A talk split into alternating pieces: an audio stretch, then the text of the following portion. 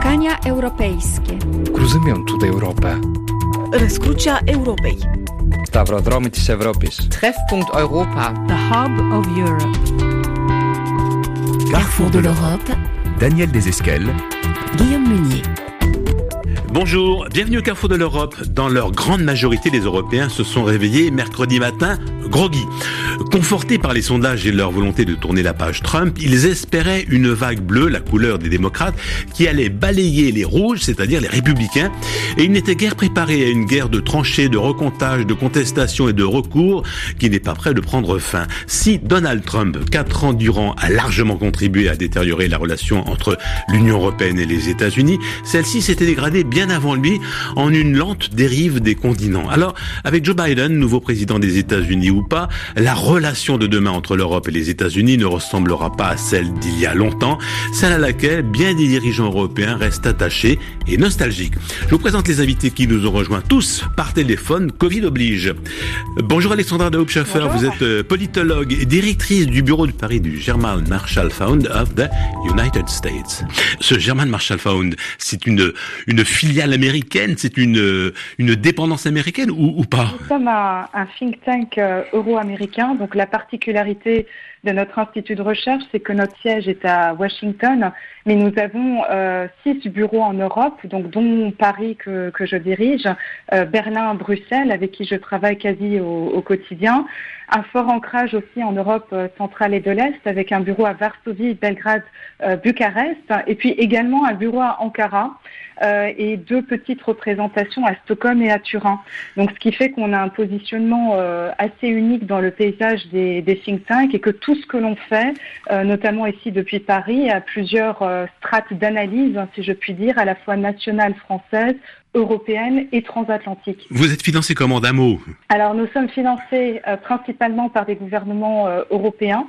Euh, qui sont très intéressés justement de participer au dialogue euh, transatlantique et également euh, de mieux comprendre la perspective française hein, sur l'autonomie stratégique, sur l'Europe de la défense. Ce sont des sujets sur lesquels nous travaillons énormément depuis ces 4-5 dernières années. des entreprises, hein, de plus en plus ce secteur privé qui est à la recherche d'une expertise notamment sur la géopolitique, sur les grands enjeux, beaucoup de, de demandes d'analyse prospective, hein, donc sur lesquelles nous travaillons on, énormément. On a compris que vous n'êtes pas directement la voix de Washington. Voilà, c'est ce que j'ai. Non, voilà. pas du tout. Jeff Hawkins, bonjour. Vous êtes un ancien diplomate américain. Vous avez été notamment euh, ambassadeur dans plusieurs pays africains et, et, par exemple la République centrafricaine, si, si, je ne dis pas de bêtises. Et vous êtes aujourd'hui chercheur associé à l'IRIS, l'Institut des relations internationales et stratégiques. Bonjour. Bonjour. Christian Lequen, bonjour. Bonjour Daniel. Vous êtes professeur à Sciences Po Paris, un grand spécialiste des relations euh, européennes et de l'évolution de, de l'Europe dans le, dans le temps et, et aujourd'hui aussi. Et puis euh, Justin Vaïs, bonjour.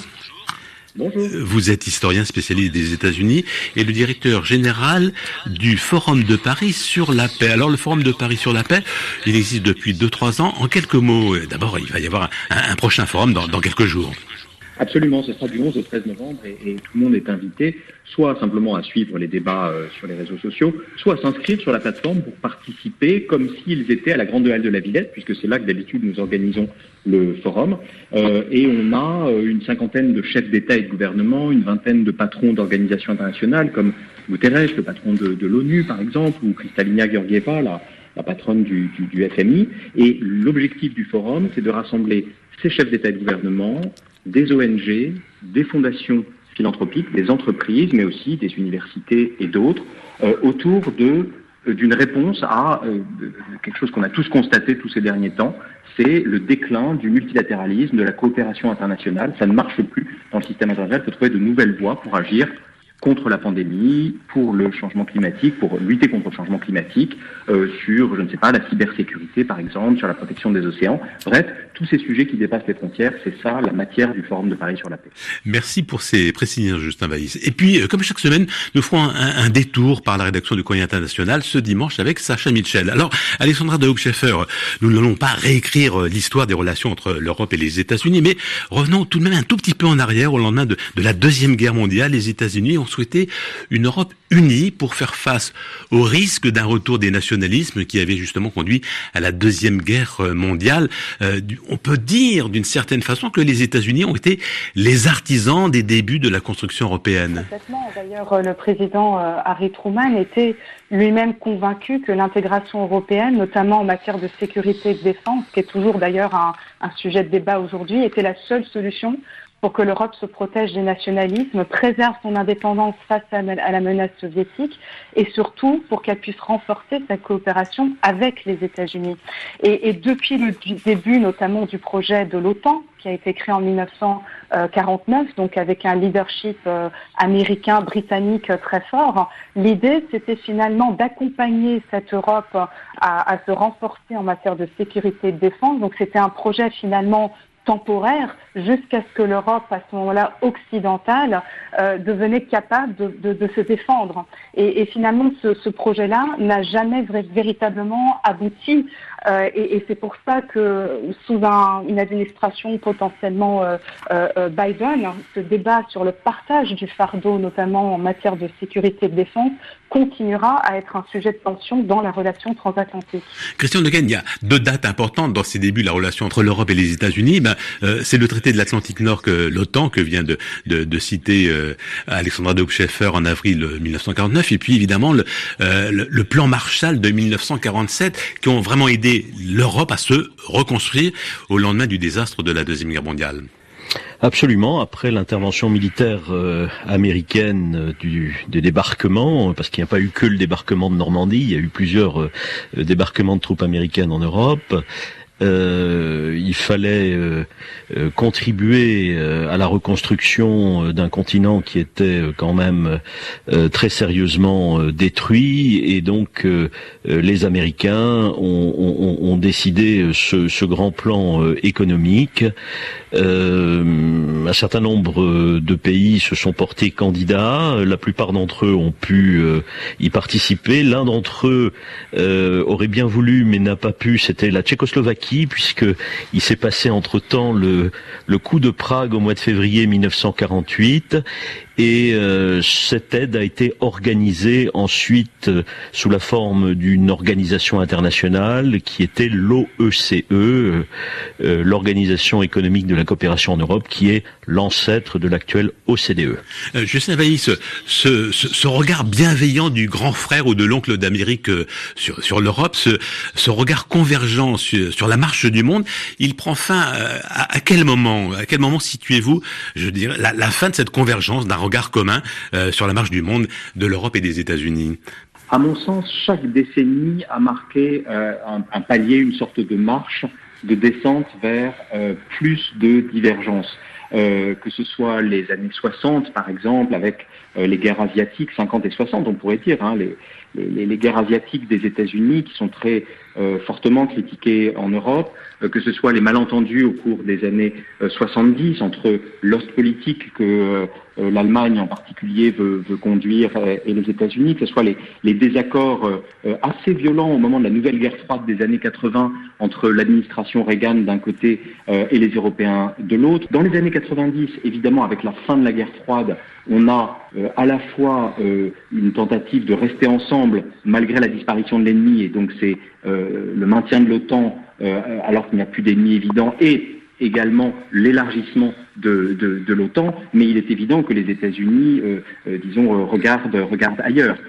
sans compter que sur le Moyen-Orient, pendant toutes ces décennies, on a tout de même des positions qui sont très différentes. Et c'est là-dessus qu'on se dispute beaucoup, c'est sur le Moyen-Orient. Et ça, ça éclate dans les années 2000, évidemment, autour de la, de la guerre d'Irak, autour de l'Iran, où à la fois euh, on arrive à coopérer de temps en temps et puis on n'est on est, on est pas d'accord. Puis de plus en plus, je dirais que les, les, les forces naturelles, euh, euh, dans les années 2010 notamment, tirent les deux partenaires à, un peu à U et à Dia. une Amérique qui s'affaiblit d'un côté relativement, hein, relativement au reste du monde, et donc qui ne peut plus tout à fait jouer le même rôle. une Europe qui aimerait bien affirmer son autonomie, mais dont les capacités ont été largement anesthésiées par la présence de l'OTAN, objectivement, qui est à la fois protégé euh, et en même temps euh, couvert de son ombre, exactement, couvert de son ombre, disons, les, les, les efforts euh, européens d'autonomie. De, et donc, de plus en plus, on s'est, disons, éloigné au cours des, des, des décennies à, à, un, peu, un peu plus à chaque fois.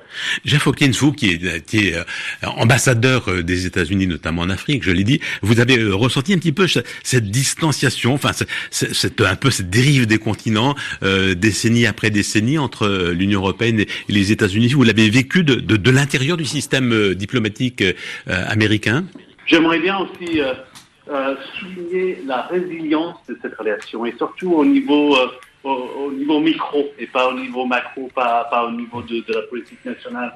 Et je pense en tant que diplomate, quand j'étais consul à Lille, dans le nord de la France, où j'allais, quand j'allais dans les dans les lycées pour voir les étudiants qui me euh, qui me accueillaient avec avec des drapeaux américains quand j'allais euh, voir des, maires communistes, parce que oui, ça existe toujours en Europe, euh, et qui me demandaient comment faire pour attirer l'investissement américain, ou quand je pense euh, à, nos activités dans d'autres pays, en Afghanistan, où j'étais en poste pendant la guerre, euh, les troupes françaises qui étaient là, un, général anglais qui, assistait à nos réunions de l'ambassade, des, troupes allemandes ou britanniques dans le pays, ou même en Centrafrique, où on a collaboré très étroitement avec l'Union européenne, avec les Français. Euh, il y avait l'engagement militaire l'opération Sangaris à l'époque en Centrafrique, et, nous, on soutenait euh, logistiquement cette, opération. Je veux dire, euh, partout où j'ai été diplomate, cette relation avec l'Europe a été très forte. Et, malgré les, différences sur le, commerce ou l'accord de l'Iran ou même l'OTAN, sur le terrain, c'est très fort et, et, et ça, va tenir, je pense.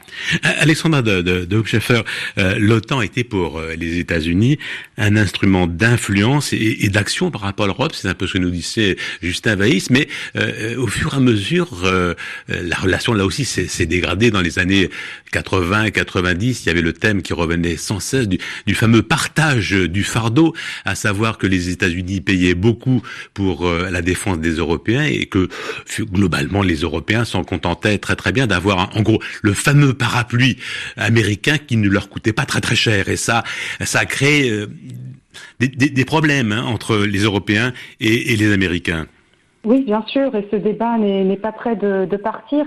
Qui fait aussi qu'il y a eu cette, euh, cette divergence euh, euh, stratégique hein, qui, qui s'est approfondie entre les États-Unis et les Européens, c'est aussi parce que, et c'est précis, traduit précisément au sein de l'Alliance Atlantique, donc l'OTAN, c'est que les Américains ont un agenda global, c'est une puissance mondiale, c'est la puissance, première puissance mondiale, et donc ils ont toujours eu un agenda mondial et beaucoup plus large que l'agenda finalement européen. Donc c'est-à-dire que l'OTAN a toujours été euh, considérée comme une organisation avec des objectifs globaux. C'est pour ça aussi qu'elle a été embarquée en Afghanistan après le 11 septembre, qu'elle se penche de plus en plus en fait sur des sujets qui ne sont pas strictement militaires. Et c'est pour ça aussi qu'on a une administration américaine euh, qui va de plus en plus mettre l'accent aussi sur euh, l'intégration notamment de la Chine au sein du cercle otanien et des discussions au sein de l'OTAN. Et, là, c'est là d'où vient la pression américaine sur les Européens pour que sans cesse on s'aligne sur euh, cet agenda américain qui dépasse finalement très largement l'agenda européen. Donc ce, ce, cette différence de focus plus sécurité régionale pour les Européens et sécurité globale pour les Américains explique que ce partage du fardeau ne va pas disparaître parce qu'on va de plus en plus avoir des demandes américaines de partager le fardeau de la gestion des crises, notamment sur le flanc sud de l'Alliance, c'est-à-dire dans la Méditerranée, le Moyen-Orient et bien sûr en Afrique, pour que eux puissent réallouer certaines ressources diplomatiques et militaires dans l'Indo-Pacifique. Euh, Christian Lequen, euh, Justin Weiss a cité évidemment la fin de la guerre froide qui évidemment remet en cause, ou en tout cas aurait pu remettre en cause l'existence de l'OTAN. Dans l'histoire de, de, de l'Union européenne, il y a aussi une date importante, euh, c'est 1992, le traité de Maastricht, où la communauté européenne économique, la CE, devient l'Union européenne. Alors ça ne change pas complètement les, les, les choses, mais c'est en filigrane quand même une affirmation euh, politique de l'Union Europe qui, au fil du temps, lentement, très lentement, s'est affirmée. Oui, tout à fait. C'est euh, un moment important pour euh, la définition d'une politique étrangère et de sécurité commune. Alors, elle existait déjà depuis 1970 sous la forme d'une coordination des, politiques étrangères nationales, mais là, bon, on l'affirme. Alors, on l'affirme pas comme un, un, pilier supranational au même titre que euh, la monnaie. Hein. On, on, on, se garde de le faire. On, reste dans un mécanisme qui est vraiment euh, intergouvernemental. Mais en tout cas, on ne s'interdit pas d'avoir une autonomie stratégique un jour dans le domaine de la sécurité et de la défense. Sauf que sur cette question de l'autonomie stratégique, euh, les Européens n'ont pas tous la même la même vision et euh, euh, là ça nous renvoie directement à la question à la question des États-Unis. Euh, certains pays d'Europe se sont habitués, c'est une représentation qu'ils ont construite dans l'histoire à considérer que la sécurité nécessitait les États-Unis d'Amérique et de ce fait ne se sont jamais donné les moyens non plus pour développer les ressources militaires suffisantes voilà. Donc, euh, mais je, je, je pense que euh, ce débat, effectivement, est un débat euh, qui commence vraiment à être très fort au moment du traité de Maastricht en 1992. Juste ce qui a détérioré aussi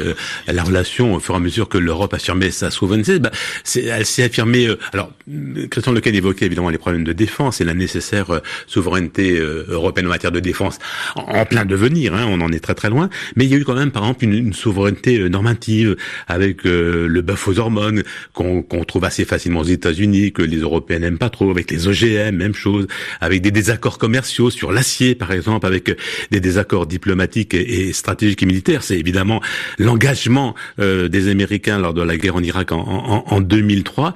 Et puis ce que vous évoquiez dans, dans, dans l'introduction, quand je vous ai présenté, le fameux multilatéralisme que défend l'Union européenne et que n'apprécie pas forcément systématiquement les États-Unis encore moins aujourd'hui euh, avec euh, le, gouvernement Trump qui a pendant euh, quatre ans durant remis en cause ce multilatéralisme. Je suis d'accord. En fait, si vous voulez, je pense qu'il y a des, il y a des, désaccords ou des divergences sur ce que nous sommes et sur ce que nous faisons. Euh, il y a des divergences sur ce que nous sommes, c'est-à-dire la façon dont nous définissons, la, place que nous accordons, euh, je ne sais pas, euh, à l'État, par exemple, à la protection de l'environnement ou d'autres choses. Et là, bon, c'est, honnêtement, c'est un peu le narcissisme des petites différences, parce que en réalité, ces Américains et ces Européens sont plus proches entre eux que les Européens ne le sont de beaucoup d'autres euh, euh, populations euh, de, de, par le monde, par exemple. Mais il n'empêche, il y a quand même des divergences sur ce que nous sommes, sur nos valeurs, etc. Et ces divergences sont magnifiées, en quelque sorte, quand on a affaire à une partie de l'Amérique, hein, qui est incarnée la plupart du temps par le Parti républicain, quand c'est l'administration Reagan, quand c'est l'administration Bush, quand c'est l'administration Trump, là, évidemment, on se sent beaucoup moins proche euh, des Américains dans euh, euh, le rapport à la religion, le rapport, je sais pas, aux, armes à feu, à la protection sociale et, médicale, etc. Et donc je pense qu'il y a, y a une histoire de, de, de modèle, disons, qui, qui est importante. Mais il y a aussi une divergence sur ce que nous faisons. Et là, vous avez cité en effet la, la, la politique étrangère, la politique commerciale qui est un des domaines où l'UE a pu euh, s'imposer euh, de façon plus autonome autour de euh, ses intérêts commerciaux et ensuite à partir de 2000 autour de, de l'euro et où là on défend des intérêts qui souvent ne sont pas les sont pas les mêmes. Et puis enfin, et je terminerai par là, vous évoquiez l'attitude face à disons à l'ordre mondial et notamment face au multilatéralisme. depuis trois ans que le forum existe, donc 2018, 2019, 2020, au forum de Paris sur la paix, nous n'avons jamais eu un représentant de l'administration Trump. Le 11 novembre 2018, nous avions euh, Merkel, euh, Poutine, euh, Guterres, Kenyatta, enfin bref, de, la plupart des, leaders du monde. Trump était à Paris puisqu'il était là pour les cérémonies du 11 novembre 1918-2018, le centenaire. Il n'est pas venu. L'an dernier, on n'a pas eu de représentant de, de l'ambassade américaine, alors que, et ça illustre bien cette dichotomie de l'Amérique en quelque sorte, alors que nous avons une foule d'Américains et une énergie incroyable de la société civile américaine, les fondations, les ONG, les entreprises, les universités qui coopèrent avec nous au sein du forum sur euh, des tas de projets et d'initiatives de gouvernance mondiale, comme on dit dans le jargon, c'est-à-dire pour mieux euh, répondre aux défis communs qui nous, sont posés. Et donc on voit bien qu'on correspond, on, essaye de, se relier à une certaine Amérique, mais pas à toute l'Amérique. Carrefour de l'Europe, Daniel. Carrefour de l'Europe, ce que va changer ou pas euh, l'élection américaine euh, dans les relations entre l'Europe et les États-Unis. Nous sommes avec Alexandra de Hoopscheffer, politologue et directrice du bureau de Paris du German Marshall Fund, avec Jeff Hawkins, ancien diplomate américain et chercheur associé à l'IRIS, avec Christian Lequen, professeur de sciences politiques à, Sciences Po Paris, avec Justin Vaïs, historien et spécialiste des États-Unis et directeur général du Forum de Paris sur la paix. Alors, euh, avant de, poursuivre notre débat, nous allons faire un petit détour par la rédaction de, de international. Bonjour Sacha Mitchell. Bonjour Daniel. Je disais dans, mon introduction que les Européens avaient plébiscité Joe Biden dans leur grande majorité. Enfin, pas tous. Du côté de, de Ljubljana, la capitale de la Slovénie, ou du côté de Budapest, en Hongrie, on s'est précipité pour féliciter Donald Trump, peut-être un peu trop rapidement. Oui, il fallait voir la rapidité avec laquelle le Premier ministre slovène Janez Janša a déclaré Donald Trump vainqueur sur Twitter mercredi matin. Il est clair que les Américains l'ont réélu pour un nouveau mandat de 4 ans, a-t-il asséné, alors que des millions de bulletins de vote n'avaient pas encore été dépouillés. Et cet enthousiasme, il n'est pas vraiment une surprise. La veille, le chef du gouvernement slovène avait déjà apporté tout son soutien aux républicains, arguant que le monde avait désespérément besoin d'États-Unis forts. Et il n'était pas non plus le seul Yanis Janša. En Serbie, Alexander Vucic a lui aussi opté pour Trump, tout comme voire même surtout Viktor Orban en Hongrie. C'est bien simple, le Premier ministre hongrois misait tout sur une victoire de son ami Trump. Le site hongrois Telex rappelle d'ailleurs que les relations entre Washington et Budapest s'étaient considérablement détériorées quand le tandem Obama-Biden dirigeait les États-Unis.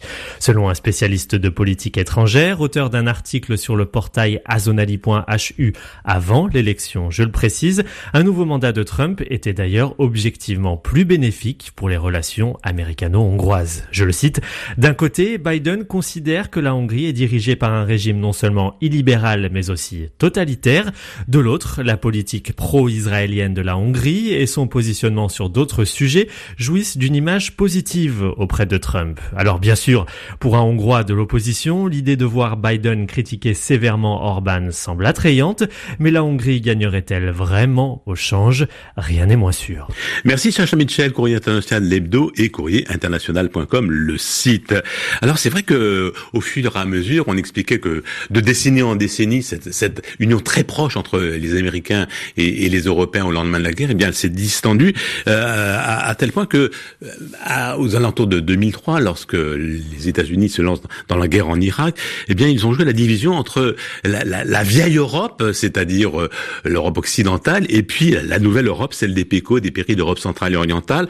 Euh, euh, et, et, cette division bah, reste encore. On entend par exemple le fait que, évidemment, euh, Viktor Orban ou le, le, premier ministre slovène sont très très favorables à, à, à, ceux qui ont finalement les héritiers de ceux qui ont déclenché la, guerre en Irak. Euh, Christian Lequen, euh, on, on, est passé vraiment d'une amitié très proche à une division de plus en plus profonde.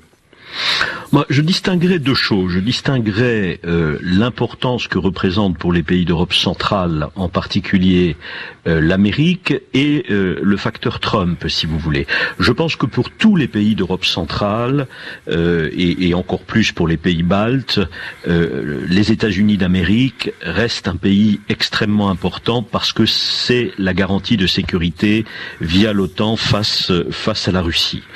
Ensuite, il y a le facteur Trump euh, qui alors là est séduisant pour euh, euh, les leaders populistes et il y en a un certain nombre maintenant en Europe centrale. On a on a cité Monsieur Orban, on pourrait citer aussi le PIS, le Parti droit et justice en, Pologne. Et alors pour, pour eux c'est un peu différent. Ce qu'ils aiment ce qu'ils aiment chez Trump, c'est que finalement il remet en cause l'ordre libéral international et un peu l'establishment, si vous voulez, du système international avec son style rentre dedans. Ça, ça leur ça leur plaît bien, mais avec eux aussi des différences énormes. par exemple, le, le, le PIS a très très peur de, de la de la Russie, n'aime pas du tout Poutine. Au contraire, Orban lui a plutôt des bonnes relations avec avec Moscou. Donc je dis je distinguerais l'Amérique de, de, de, Trump. Mais pour ce qui est de l'Europe centrale, il est clair que le facteur américain reste, reste absolument essentiel pour des questions de sécurité.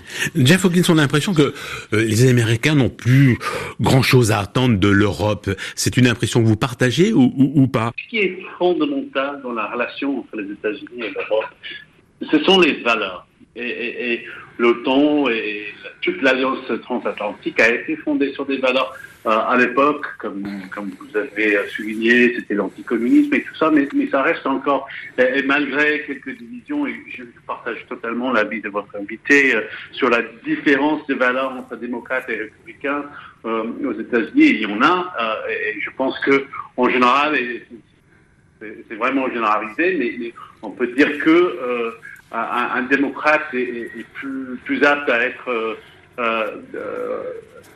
proche de l'Europe qu'un républicain, que, que, la base de Donald Trump. Mais, euh, c'est une relation d'une importance capitale, c'est-à-dire euh, le, commerce avec euh, l'Union européenne, euh, c'est un, un, cinquième de, de, de, du commerce des États-Unis. C'est la, la, source la plus importante d'investissement aux États-Unis il y a 9 millions de, travailleurs qui, qui, qui, bénéficient de cette relation transatlantique. Il y a un partenaire sécuritaire et surtout vis-à-vis des, des, Russes. Et même si le président Trump lui-même a été personnellement un peu euh, étrangement proche de Poutine, je pense qu'en général, l'establishment américain voit la Russie comme euh, une potentielle menace sécuritaire assez importante.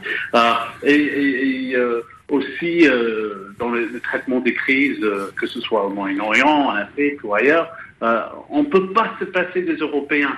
Et donc, euh, c'est pour cette raison-là que cette euh, hostilité idéologique de Trump vis-à-vis de l'Europe, vis-à-vis de, l'Union européenne, vis-à-vis de l'OTAN et tout ça, rend cette relation naturelle plus difficile.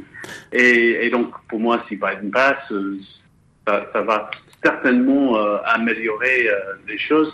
Et si Trump reste, on va toujours aller euh, contre contre nature finalement, contre cette relation qui est naturelle. Et, pour moi, ça, ça, ça m'attristerait. Alexandre de Hochschaffer, comment les États-Unis voient l'Europe aujourd'hui comme un allié, un, concurrent, un, empêcheur d'américaniser le monde en rond, voire une menace Quel est le, le regard profond des États-Unis à l'égard de l'Europe aujourd'hui? Les, les, les États-Unis euh, considèrent l'Europe aujourd'hui comme un instrument. Euh, c'est peut-être pas très flatteur, mais, mais c'est le cas. Un instrument, notamment euh, dans leur politique euh, euh d'endiguement euh, de, de, la puissance chinoise. pour être plus clair, prenons l'exemple de l'OTAN dont on a dont on a parlé. On, on, on, si, on a une administration Biden qui, est confirmée, on, on, assistera à un réinvestissement diplomatique, politique des États-Unis au sein de l'Alliance Atlantique, en disant voilà, on est euh, à vos côtés, la garantie de sécurité, l'article 5, etc. Mais en échange, nous demandons de la part des, Européens euh, qu'ils soient beaucoup plus euh, vigilants en ce qui concerne les investissements chinois en Europe, hein, en ce qui concerne également l'exportation euh, de technologies euh, sensibles à, à effet, euh, à usage dual, hein, c'est-à-dire potentiellement qui pourraient basculer à des fins militaires. Et, et, donc on a vraiment, pour moi en fait, hein, depuis ces dernières années, et on le sent aussi énormément au sein de l'équipe Biden euh, une forme de remarchandage, euh, de renégociation du contrat transatlantique euh, autour de la Chine. et donc l'Europe aujourd'hui est vue principalement d'un point de vue Washington au travers du prisme chinois, que ce soit sur les enjeux technologiques, sécuritaire, défense. Euh, donc tout ce qui peut appuyer euh, la, politique américaine euh, qui va continuer de se, durcir et avec un Biden notamment sur la question des, droits des droits de l'homme, mais également sur le volet technologique, eh bien sera très bien accueilli par Washington. Et, là, en termes d'autonomie dite stratégique ou diplomatique, politique européenne, on voit déjà l'Allemagne, par exemple, hein, à travers la tribune qu'a publiée la ministre de la Défense allemande à la veille des élections américaines, hein, le 2 novembre, une attitude très différente de la nôtre, de, de, de, de l'attitude française, en disant euh, très clairement il faut mettre fin à toute illusion euh, d'autonomie stratégique européenne. Euh, nous dépendons des États-Unis et on, on a besoin on des États-Unis. On va y venir évidemment, Alexandra euh, de Hauptschaffer. Julien, Justin Vaïs, le fait que l'Europe ne soit plus une priorité des États-Unis ne date pas de Donald Trump, c'est Barack Obama le premier qui a fait pivoter l'intérêt des États-Unis de l'Europe vers l'Asie et donc vers la Chine. En réalité, euh, si l'on regarde dans, l'histoire, euh, j'ai mentionné tout à l'heure euh, les guerres asiatiques des années 50 et 60, mais on était dans un monde où l'intelligentsia américaine, l'establishment américain était quand même très eurocentré. Les, les liens intellectuels, politiques allaient beaucoup, beaucoup vers l'Europe. Euh, c'est de moins en moins le cas à partir des années 80. On remarque un basculement, euh, par exemple, des élites qui entourent Reagan, euh, disons, de l'Europe vers l'Asie ou alors de la côte est vers la côte ouest. C'est aussi euh, ça, hein, de, depuis la Californie notamment. Et un centre de gravité des attentions de, des États-Unis qui peu à peu va d'ouest en est en quelque sorte.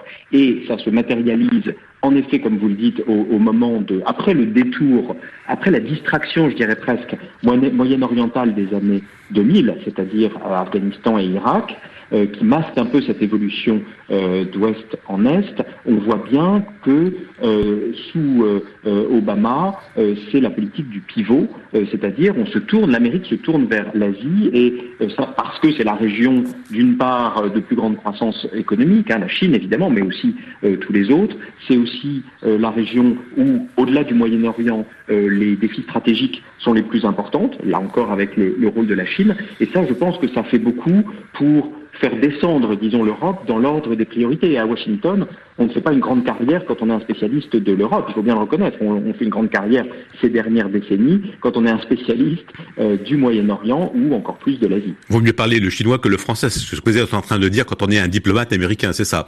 Exactement. Alors, ce qui a changé, euh, euh, Christian Lequen avec euh, Donald Trump, c'est le style direct et, et franchement inamical, euh, et puis un, un, désintérêt de plus en plus grand pour le temps qui coûte cher, à moins de, de le transformer la, cette alliance atlantique en, en, une cash machine en vendant par exemple des armements américains euh, aux, aux, pays d'Europe centrale et orientale. D'ailleurs avec un certain succès. Hein. Les, les, les, les, Polonais ont, ont acheté des, des, F-16 américains. Ils étaient prêts de, de, de recevoir des, des, hélicoptères euh, européens. Puis au dernier moment, eh bien ça s'est transformé en une livraison d'hélicoptères américains. Et évidemment la Belgique euh, centrale hein, qui abrite euh, l'OTAN, euh, eh bien elle aussi, elle a sombré aux sirènes américaines en achetant des, des avions de combat américains. Tout d'abord, la question du, du fardeau budgétaire euh, n'a pas débuté avec Trump. C'est oui, une, on... c'est une, c'est une question ancienne. Hein. Vous, il s'est accéléré. On l'a dit. On l'a dit. Il s'est accéléré. accéléré.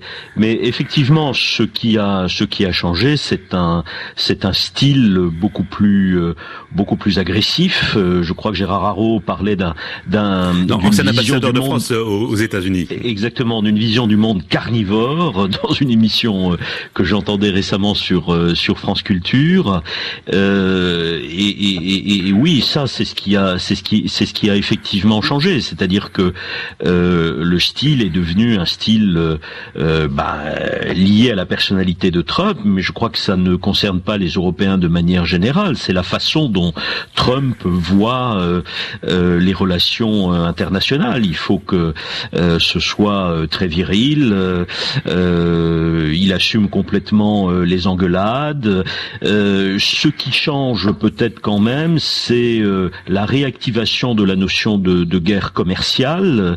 il a quand même dit récemment que il allait, si jamais il était réélu, s'attaquer maintenant à la question de la politique commerciale de l'Europe pire que la Chine. Hein, ce sont les termes qu'il a employés, worse than the European Union. Et puis, euh, bien sûr, euh, euh, une, une critique extrêmement ouverte du multilatéralisme de, de manière générale, avec notamment le refus de participer à des grandes à des grandes conventions comme la convention sur le changement climatique. Alors, tout de même, les, les, Européens doivent dire merci à, à, Donald Trump parce qu'il les a obligés, au moins au niveau de la réflexion, à compter davantage sur leurs propres forces, d'où l'idée d'une d'une puissance ou, le thème qui revient régulièrement maintenant dans les, au, sein de, des discussions de l'Union européenne, l'autonomie stratégique. Oui, en même temps, euh, Alexandra de, de euh, citait euh, cet article d'Annegret Kramp-Karrenbauer qui est, qui est paru il, y a, il y a quelques jours où on nous explique... je, je, l'ai sous les yeux. Je, vais, je vais vous citer ce que dit Annegret Kramp-Karrenbauer, donc la ministre allemande de, de, la Défense qui a été pendant très longtemps la dauphine d'Angela Merkel.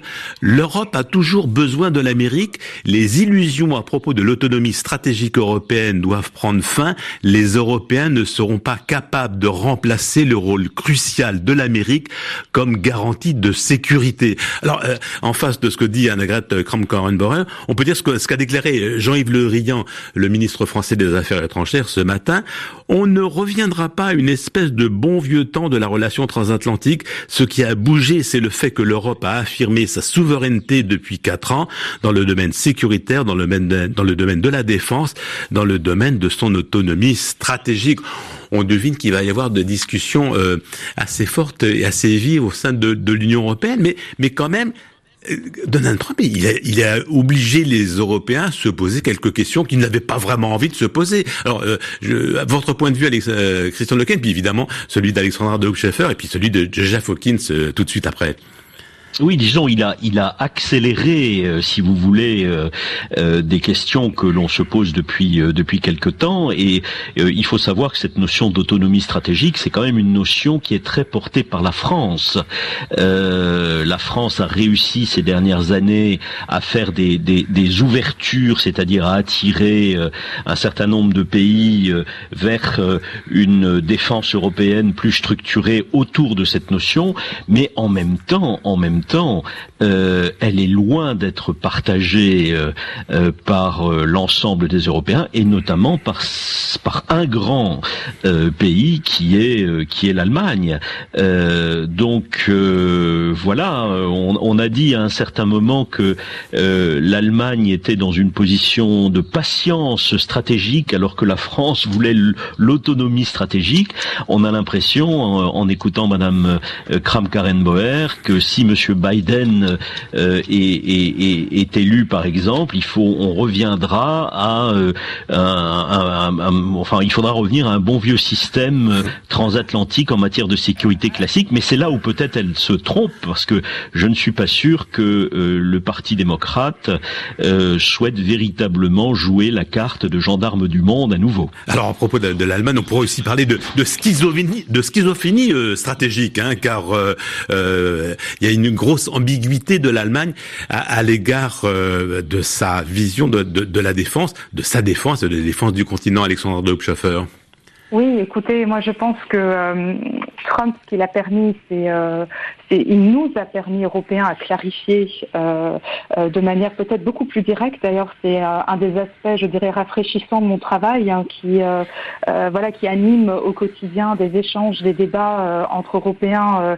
et Américains. C'est qu'on s'est parlé au cours de ces quatre dernières années de manière beaucoup plus directe. C'est-à-dire que les Européens ont appris à exprimer leur désaccord de manière beaucoup plus franche et décomplexée face à l'administration Trump, que ce soit sur les grands enjeux de sécurité de défense sur le nucléaire iranien, sur le climat. Et ce qui me fait dire que l'avenir en fait de ce lien transatlantique dépendra beaucoup moins finalement de Washington et beaucoup plus de nous Européens, et notamment de notre capacité à formuler une vision euh, des politiques beaucoup plus cohérentes hein, euh, pour faire face aux enjeux du XXIe siècle, qu'ils soient d'ordre sécurité de défense, technologique ou économique, ou notre relation euh, avec avec la Chine. Donc il y aura euh, pour moi, on l'a vu hein, au cours de, de, ces dernières euh, années, que ce soit Obama, Trump et puis après euh, euh ces quatre prochaines années, on aura une compartimentalisation, si je puis dire, de la relation transatlantique, beaucoup plus, je dirais, renforcée.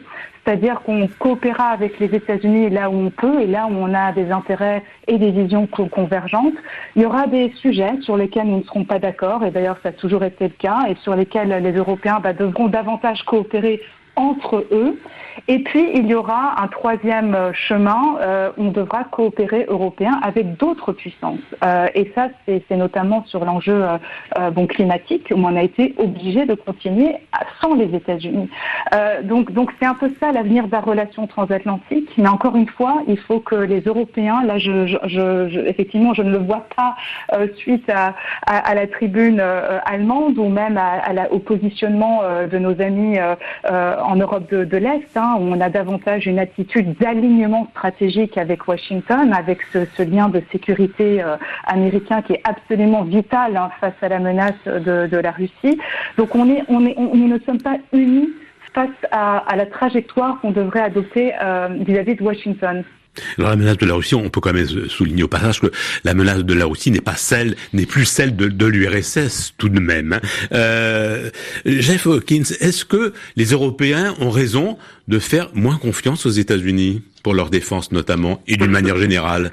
Euh, Bon, je ne pourrais pas faire des commentaires, mais, je dirais ceci. Je pense que le, le leadership américain euh, dans l'alliance transatlantique est, est extrêmement utile. Et quand je dis leadership, je ne parle pas d'une Amérique qui impose euh, sa politique aux, Européens. On a vu notamment avec la guerre en Irak que ça n'a pas marché. Euh, si, euh, l'Europe n'est pas pas prête à suivre, ça ne va pas marcher. C'est plutôt le côté fédérateur du leadership américain qui est extrêmement important. Et, et comme l'Union européenne, européenne, comme l'Europe n'a pas vraiment de centre de gravité propre il faut leadership américain. Et, on a vu, euh, euh, juste pour citer quelques exemples qui ne sont pas, qui, qui, concernent la sécurité de l'Europe, mais de façon euh, un peu ennemie. Prenons le cas de la Covid, par exemple. On n'en a pas parlé, mais, l'administration Trump a été assez agressive vis-à-vis -vis de l'Europe dans ce domaine.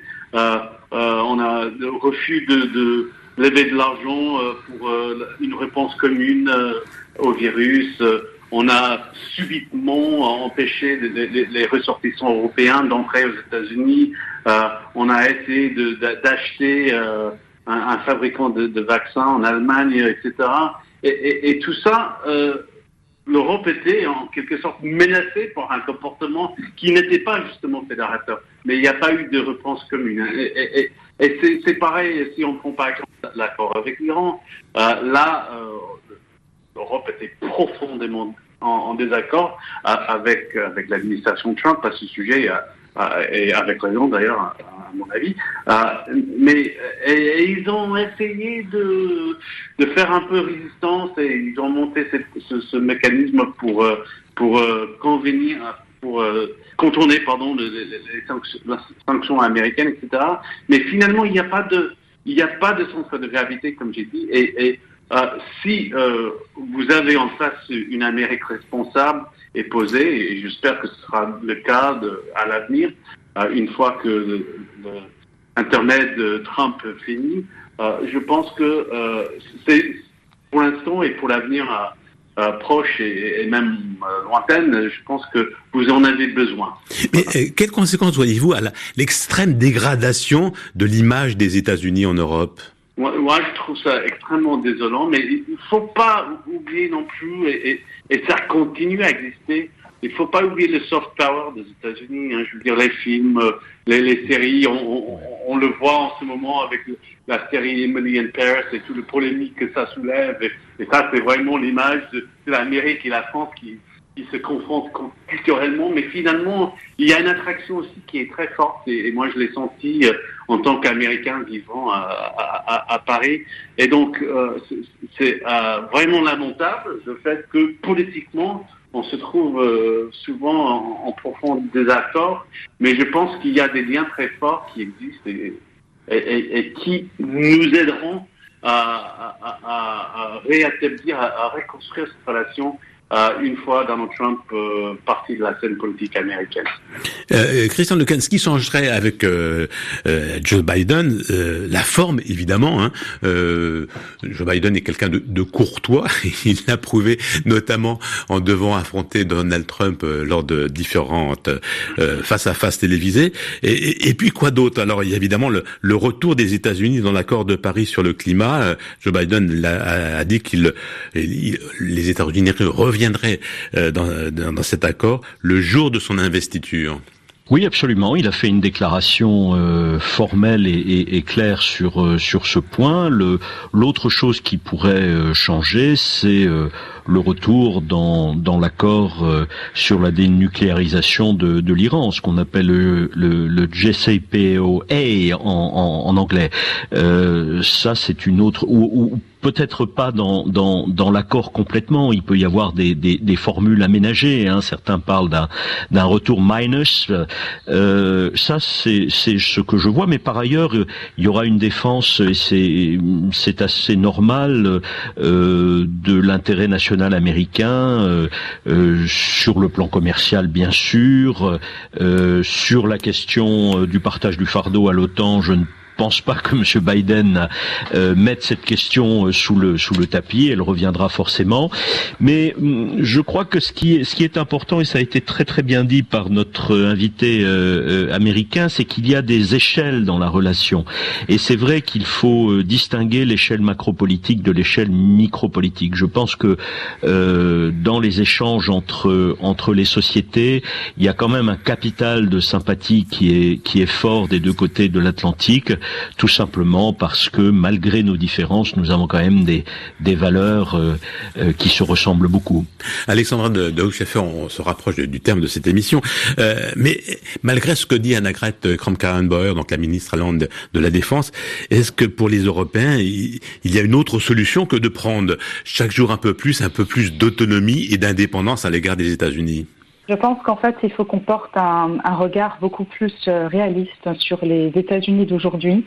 Euh, cette élection euh, est une photographie de, l'Amérique, d'une Amérique divisée entre une Amérique bleue et une Amérique rouge. Qui est Alors bleu les démocrates, rouge les républicains. Hein. Exactement, qui est devenu beaucoup plus bleu d'un côté et beaucoup plus rouge de l'autre, hein, qui s'est vraiment radicalisé. ça montre aussi la résilience euh, du Trumpisme, c'est-à-dire en fait de euh, toute euh, de sa vision de la société américaine, de sa vision aussi du rôle et de la place des États-Unis dans le monde. C'est une validation à grande échelle aux États-Unis de ces idées-là. Et, ça, même avec un Biden, ça, restera. Et, la deuxième chose qu'il faut vraiment prendre en compte par rapport à notre sujet aujourd'hui, c'est l'extrême polarisation de la politique et de la société américaine, ce qui fait que c'est pas Trump qui est imprévisible ou qui a été imprévisible ces quatre dernières années, mais c'est les engagements que le prochain président prendra qui sera imprévisible également, d'autant plus si vous avez un Congrès divisé, avec une Chambre des représentants à majorité euh, démocrate et un Sénat qui resterait à majorité républicaine.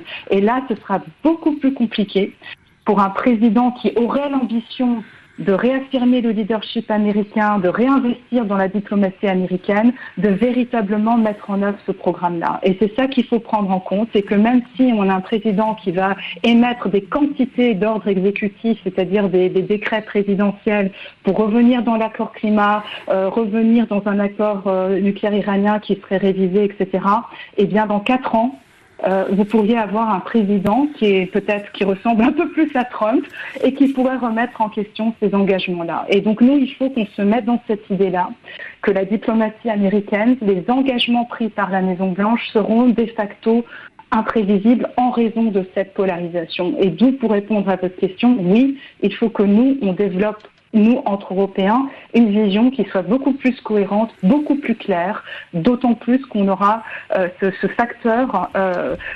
d'instabilité euh, du côté américain. Alexandra de, de Hofscheffer, Jeff Hawkins, Christian Lequen, euh, Justin Baïs, merci à tous les quatre d'avoir été euh, au, carrefour de l'Europe. Réalisation euh, Guillaume Munier avec Sacha Mitchell de Courrier International. Pour écouter ce carrefour de l'Europe et tous les autres, RFI.fr, rubrique podcast, où vient votre moteur de recherche préféré et pourquoi pas Quant, le moteur de recherche européen. On reste en contact via Facebook et Twitter. Daniel Desescales, que vous soyez, en Europe, aux États-Unis ou dans le reste du monde. Je vous donne rendez-vous la semaine prochaine et tout de suite un nouveau journal sur RFI radio de l'Europe et du monde. Au revoir.